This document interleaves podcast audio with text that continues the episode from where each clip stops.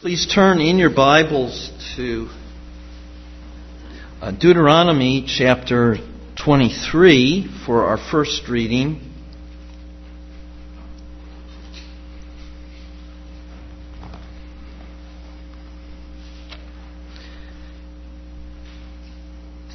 Beginning with verse 3.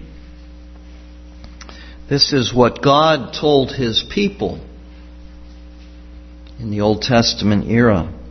No Ammonite or Moabite may enter the assembly of the Lord. Even to the tenth generation, none of them may enter the assembly of the Lord forever. Because they did not meet you with bread and with water on the way when you came out of Egypt, and because they hired against you Balaam, son of Beor, from Pethor of Mesopotamia to curse you. But the Lord your God would not listen to Balaam. Instead, the Lord your God turned the curse into a blessing for you, because the Lord your God loved you. You shall not seek their peace or their prosperity all your days forever. Next, I would ask that you would turn to Ruth chapter 1 in your Bibles.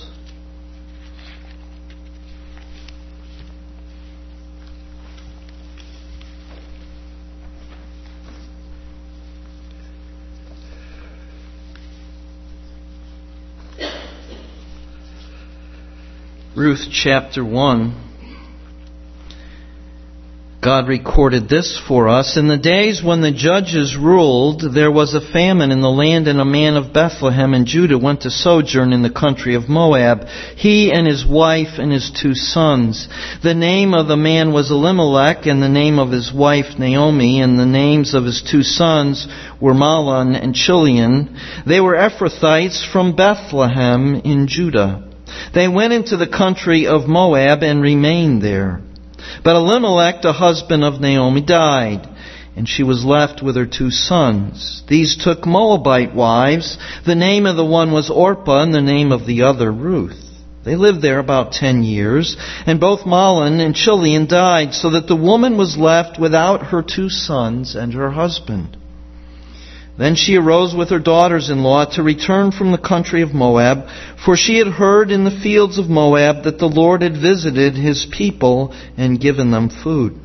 So she set out from the place where she was with her two daughters in law, and they went on the way to return to the land of Judah. But Naomi said to her two daughters in law, Go, return each of you to your mother's house.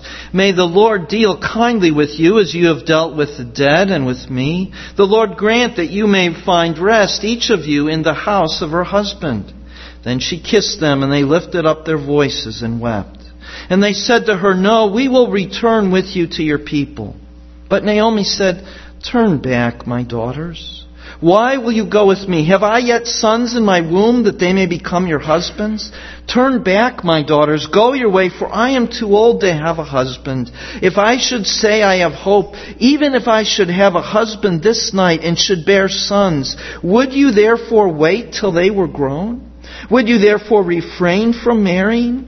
No, my daughters, for it is exceedingly bitter to me for your sake that the hand of the Lord has gone out against me. Then they lifted up their voices and wept again. And Orpah kissed her mother in law, but Ruth clung to her. And she said, See, your sister in law has gone back to her people and to her gods. Return after your sister in law. But Ruth said, Do not urge me to leave you or to return from following you. For where you go, I will go, and where you lodge, I will lodge. Your people shall be my people, and your God my God. Where you die, I will die, and there will I be buried. May the Lord do so to me, and more also, if anything but death parts me from you. And when Naomi saw that she was determined to go with her, she said no more. So the two of them went on until they came to Bethlehem. When they came to Bethlehem, the whole town was stirred because of them. And the women said, Is this Naomi? She said to them, Do not call me Naomi. Call me Mara, for the Almighty has dealt very bitterly with me. I went away full, and the Lord has brought me back empty. Why call me Naomi, when the Lord has testified against me, and the Almighty has brought calamity upon me? So Naomi returned, and Ruth the Moabite, her daughter-in-law, with her, who returned from the country of Moab. And they came to Bethlehem at the beginning of the barley harvest. Thus far, our Old Testament reading. Please turn now in your Bibles to Matthew chapter 1 for our New Testament lesson.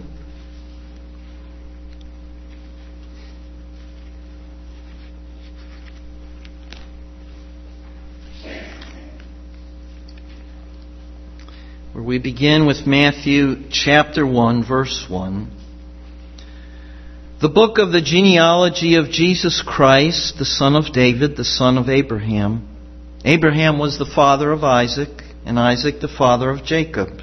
And Jacob the father of Judah and his brothers, and Judah the father of Perez and Zerah by Tamar, and Perez the father of Hezron, and Hezron the father of Ram, and Ram the father of Amminadab, and Amminadab the father of Nahshon, and Nahshon the father of Salmon, and Salmon the father of Boaz by Rahab, and Boaz the father of Obed by Ruth, and Obed the father of Jesse, and Jesse the father of David the king.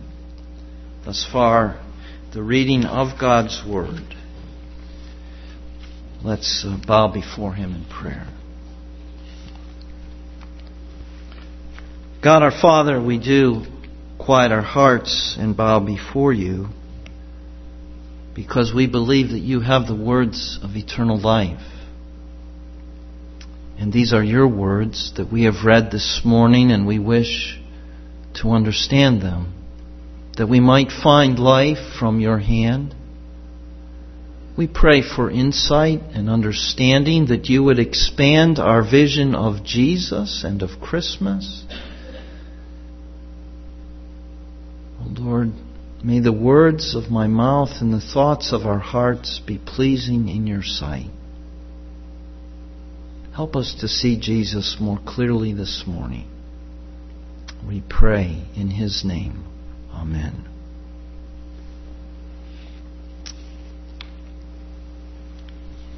If you subscribe to the newspaper, uh, on Sunday, if you go home and pull out the comics, there on the front page are Blondie at the top and Prince Valiant on the bottom, Sunday after Sunday. When I was growing up in the Chicago area, in the Chicago newspaper, I always would reach first for the Sunday comics, and there always on the comics was Dick Tracy at the top and Lil Abner at the bottom. Now, I don't know how many of you are old enough to remember Little Abner. Today, it probably would not be allowed as being a little bit not, uh, not politically correct, but it was a satirical piece. It was set in uh, rural, rural, rural America in uh, Dogpatch, USA, and it was about a hillbilly family as they encountered modern life. But it really was a satire on modern life as seen through the eyes of this hillbilly family. And one of the regular characters in Little Abner, for those, how many here know the comic strip Little Abner? Well, there's some of you. There's even some younger ones of you that know.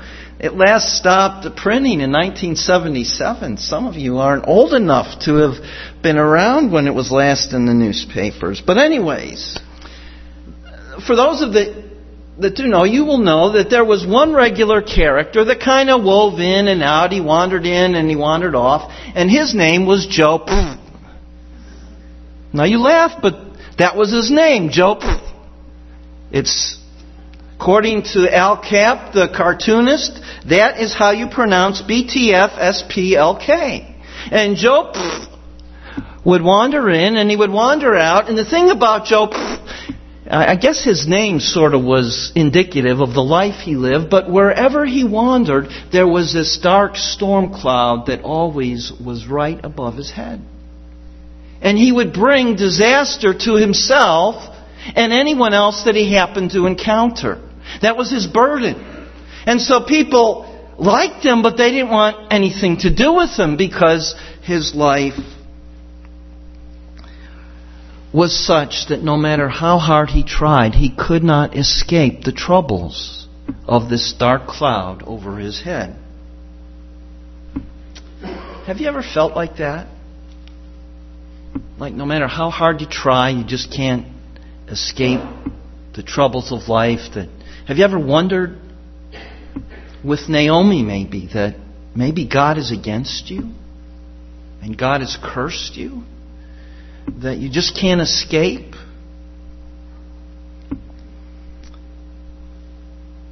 Maybe it's from circumstances beyond your control. Or maybe you know in your heart of heart it's you just have this tendency to keep making bad choices. But you just can't stop making these bad choices, and you feel pretty desperate.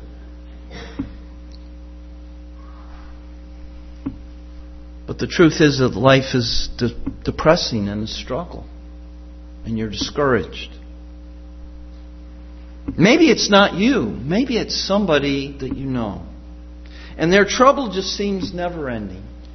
It's easy to get impatient with them. They say they're trying, but it just doesn't seem like it. And, and so you're tempted to avoid them and, and may even begin to despise them for the way that they just seem to suck all the joy out of life whenever they show up. Because it's always about this trouble or that trouble, and they always seem to stir up trouble wherever they come. What hope is there for this kind of person? What hope is there for you? if that's how you're feeling today, if you think you are that person. We've been looking at the genealogy of Jesus with which Matthew introduces his gospel of the account of the life and ministry of Jesus. Now, while many people, when they encounter Matthew and open to the first page and they see this long list of names, they're tempted to skim right through it to get to the birth where things begin to get interesting. We have seen over the past few weeks that this is not just a list of names of Jesus' human ancestors, but rather Matthew, by careful construction, is using the genealogy not only to demonstrate Jesus' birthright as the Savior Messiah, but that he uses the genealogy to actually begin proclaiming the gospel that will be revealed with the coming of Jesus. Anchoring the genealogy in Abraham and in David the two great covenant figures of the Old Testament era, shaping the list of names into three groups of 14 when it's clear that there are some names that have been omitted, and highlighting David alone of all in the genealogy as the king. Make clear that Matthew intends for us to get a particular message from the genealogy itself before we ever actually get to Jesus. It is the inclusion of the names of five women, however, in the genealogy that has focused our attention these past few weeks. Women were not highly regarded in those days, and they were rarely included in genealogies. That five would be listed in an obviously shaped and shortened genealogy screams for our attention. What uh, does Matthew intend for us to understand? What does he want us to know about Jesus? What do these women teach us about Jesus and the gospel? They aren't even the wives of the great patriarchs, Sarah or Rebecca or Rachel and Leah. They're Tamar and, and Rahab and now today Ruth. These particular women display for us the grandeur of God's grace, the good news of salvation through His Son, the Lord Jesus. They may not be the people, the kind of people that you or I hope to find if you go back in your genealogies. We'd rather look to the famous heroes and, and uh, wonderful humanitarians in our genealogies. We don't like all the scoundrels, but, but these women have a message for us.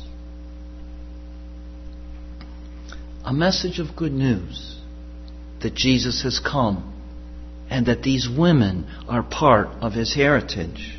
The mention of Tamar references good news for the sexually abused.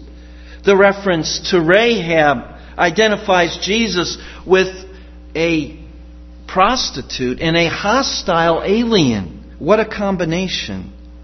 And yet, both of these kind of people can have hope in Jesus because he has been identified with Rahab.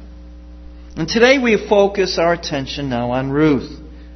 A woman that many of you are familiar with from the book of Ruth, which is a, a very enchanting love story in the Old Testament. A short book, you can read it. I wish we had time to read the whole thing this morning. It's a delightful story.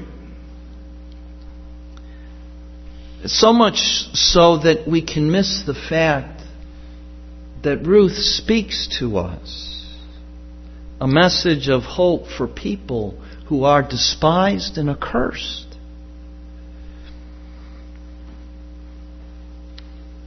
She alone, of the women mentioned, has an entire book of the Bible to tell her story, and it ends up with her happily married and with a child. But because of our familiarity, we are overly familiar and we miss the fact that it is a story that begins with a very dark cloud hanging over it. A very dark cloud, such as one that Job constantly endured with his life. The story begins with a dark cloud in its opening words. It says, In the days when the judges ruled. In the days when the judges ruled, we the prior book, Judges, is a book of God's people falling apart, of turning away from God, of everyone doing what was right in their own eyes. The ending of the book of Judges is a horrific, horrific sexual crime. And so we're told that in the days when the judges ruled, these things happened in the face of apostasy and continual rebellion against God, this is when the events about to unfold took place. It tells us then that there was a famine in the land, and that a man of Bethlehem in Judah went away from the land to Moab. Interesting. Bethlehem means house of bread. And yet there was no bread, there was a famine. And rather than trust God in the midst of the famine, he left and he went to Moab. His name was Elimelech. The name means, My God is king. But he abandoned his king. He abandoned his place in the land of promise to move to Moab. And that was problematic and troubling on two accounts. You see, on the first, one's place in the land of promise was symbolic of one's place in heaven, living with God in fellowship with His people under God's care and God's protection.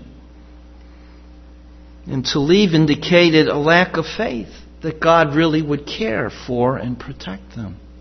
But even more, the Moabites were distant relatives of God's people, born to Abraham's nephew Lot through the incest by his daughters after God had destroyed Sodom and Gomorrah.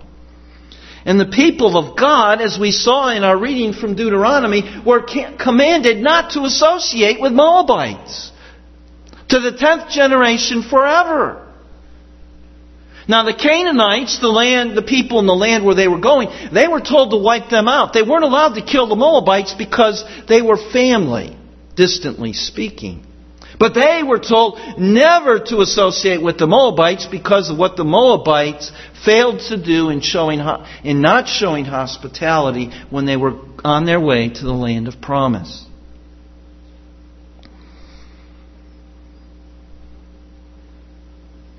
The cloud gets darker because we read that Elimelech dies. And he leaves his wife and two sons in this pagan land. And then we read that the two sons actually go ahead and marry Moabite women. It was forbidden to marry the peoples of the lands out of a fear that they would drag God's people away from their trust in God.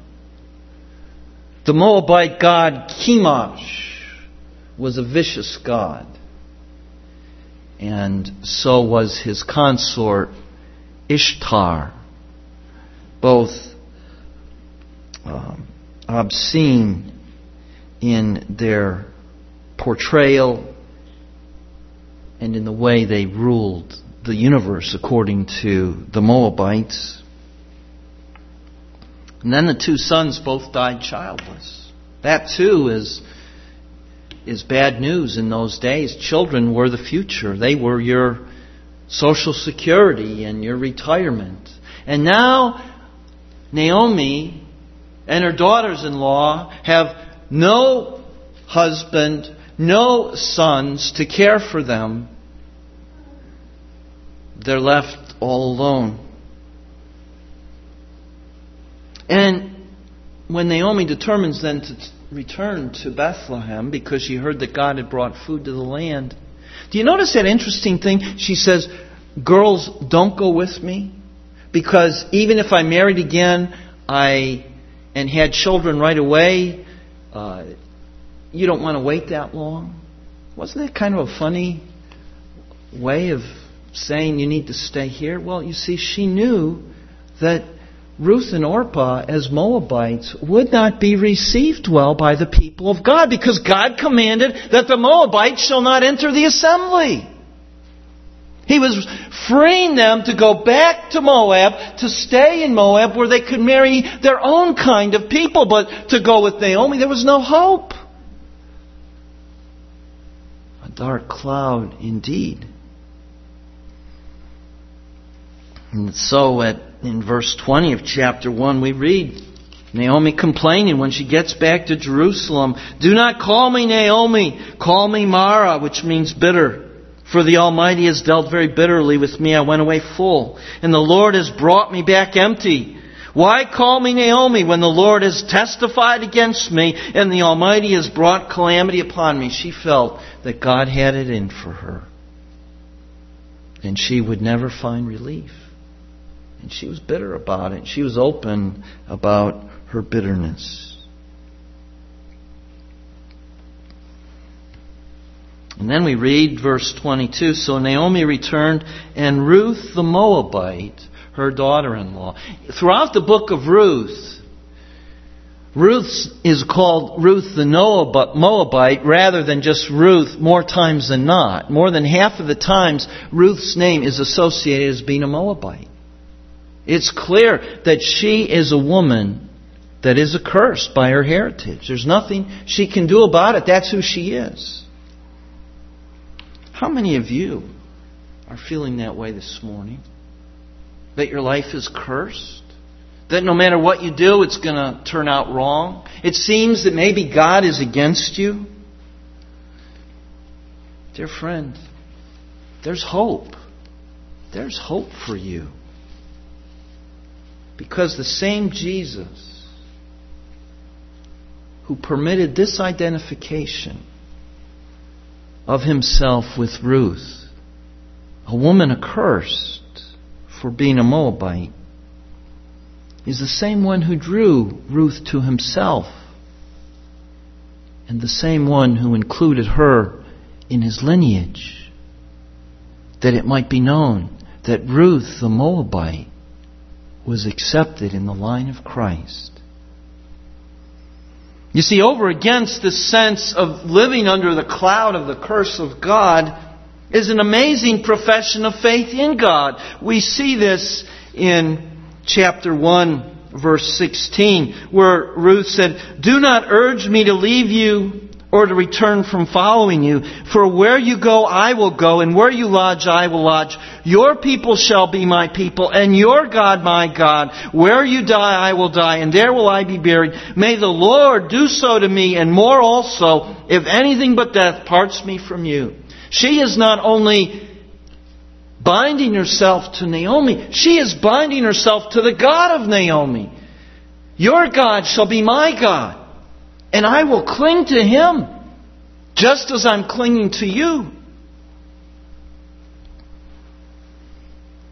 And she makes an oath to the Lord. May the Lord do so to me, and more also, if anything but death parts us. She here is wholeheartedly devoting herself to the God of Naomi, come what may.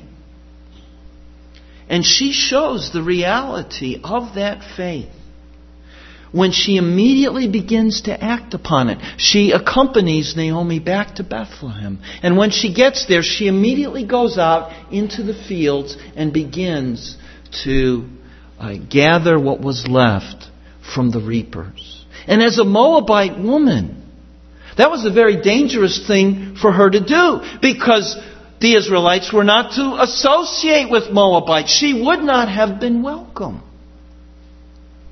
But she goes out for the sake of her mother in law and herself. They had no one to care for them, no one to provide for them.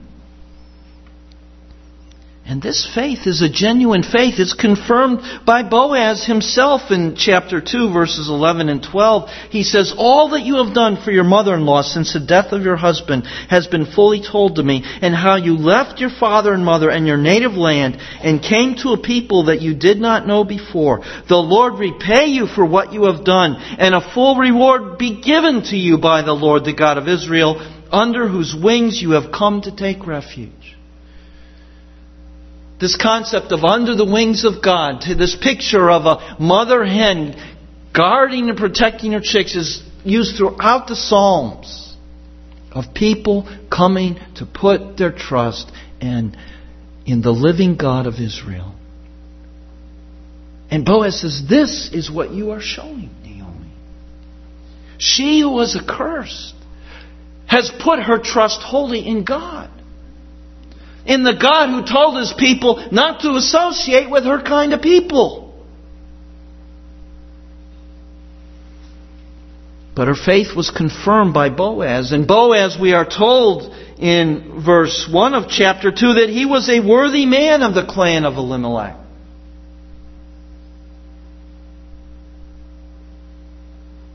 She had put her trust in the living God her faith was genuine. She had fully renounced any allegiance to Moab or the gods of Moab. She placed herself in the arms of the God of Israel. So important, you see. What made her from being an accursed one under a dark cloud to now the light starting to, to break through as she's noticed by Boaz and then later in chapter 3, we see that she is embraced by Boaz. And he promises to be for her a redeemer. You see, from Ruth, we see not only that the way to Christ is through faith, the way of salvation, but it is in Ruth that we come to understand the way that God works out salvation for his people through a Redeemer. In verse 20 of chapter 2, Naomi says to her daughter in law, May he be blessed by the Lord whose kindness has not forsaken the living or the dead. Naomi also said to her, The man is a close relative of ours, one of our redeemers. What does she mean, this man is a close relative of ours, one of our redeemers? Well, in Luke 25, God in the law says that after he apportions out the land to his people, which took place in Joshua, so that everyone who was of the family of God got their place.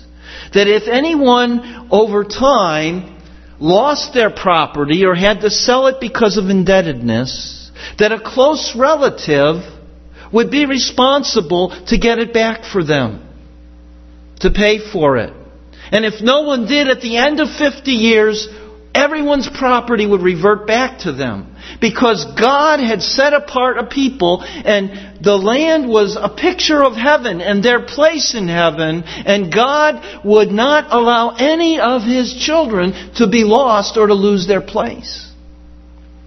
And so the purpose of the Redeemer was to more quickly reestablish people with their identity as having land and belonging, having a place in the family of God.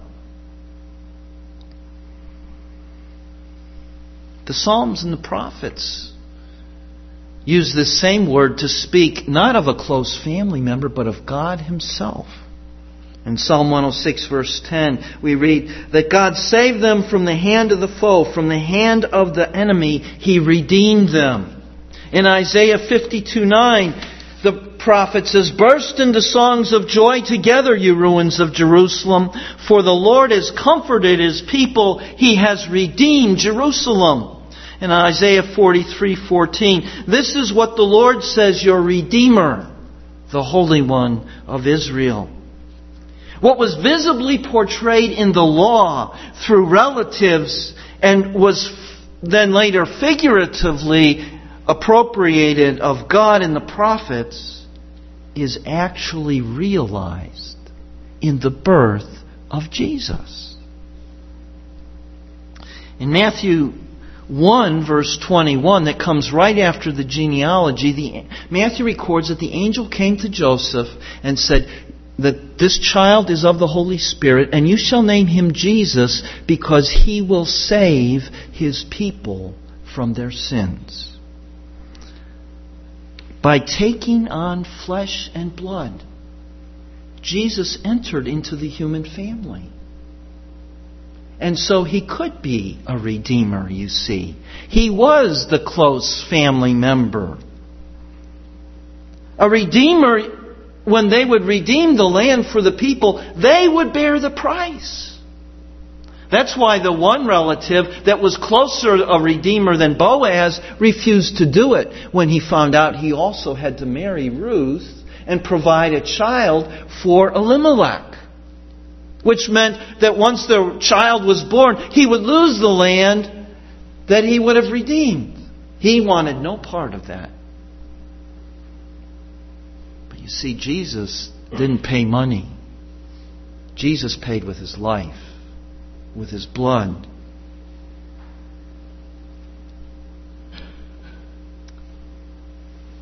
Boaz gave up the right to that property when he married Ruth. Jesus gave up his life, not just property. He gave up his life. He suffered the pains of hell that the sins of the redeemed deserved. And he left us as a memorial the supper to be a constant reminder and encouragement of the price that our Redeemer has paid to purchase for us a place in heaven. And by listing Ruth in Jesus' genealogy, you see, Matthew proclaims good news for those who are despised and accursed. Who would have thought that a Moabite could ever enter the assembly of God's people when God said they shall not? But Ruth put her trust in the very God who said, You shall not. She threw herself completely in faith, looking to Him. When it says that Ruth was part of the royal family of Jesus, it sticks out because Moabites weren't allowed in the assembly. But by faith in the living God, Ruth not only was allowed in the assembly, she became an ancestor of Jesus. Do not be so foolishly proud to think that you are accursed by the cloud of your own particular sin or circumstance. You can't remove it yourself. But God has appointed the Redeemer, Jesus, who can take that cloud from you. Place yourself, like Ruth, unreservedly, unconditionally in the hands of Jesus, the Son of the God of Israel. And you will find freedom. And you will find forgiveness. As Jesus himself says, if the Son sets you free, you will be free indeed.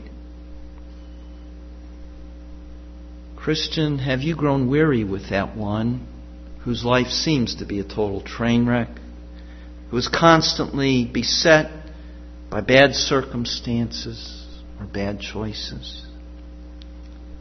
Could it be that part of your weariness with that person that is so hard to handle is your own failure to remove the cloud from them or your frustration that they can't remove the cloud themselves? Have you forgotten that none of us can remove the cloud of sin, but only Jesus, our Redeemer, who came to take away the cloud so that that which could not be a Moabite in the assembly of the Lord would not only be firmly in the assembly, but in the very line of the Savior.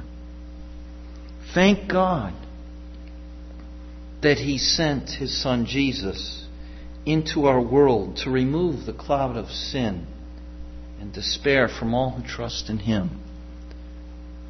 Job could not help himself, and neither can you.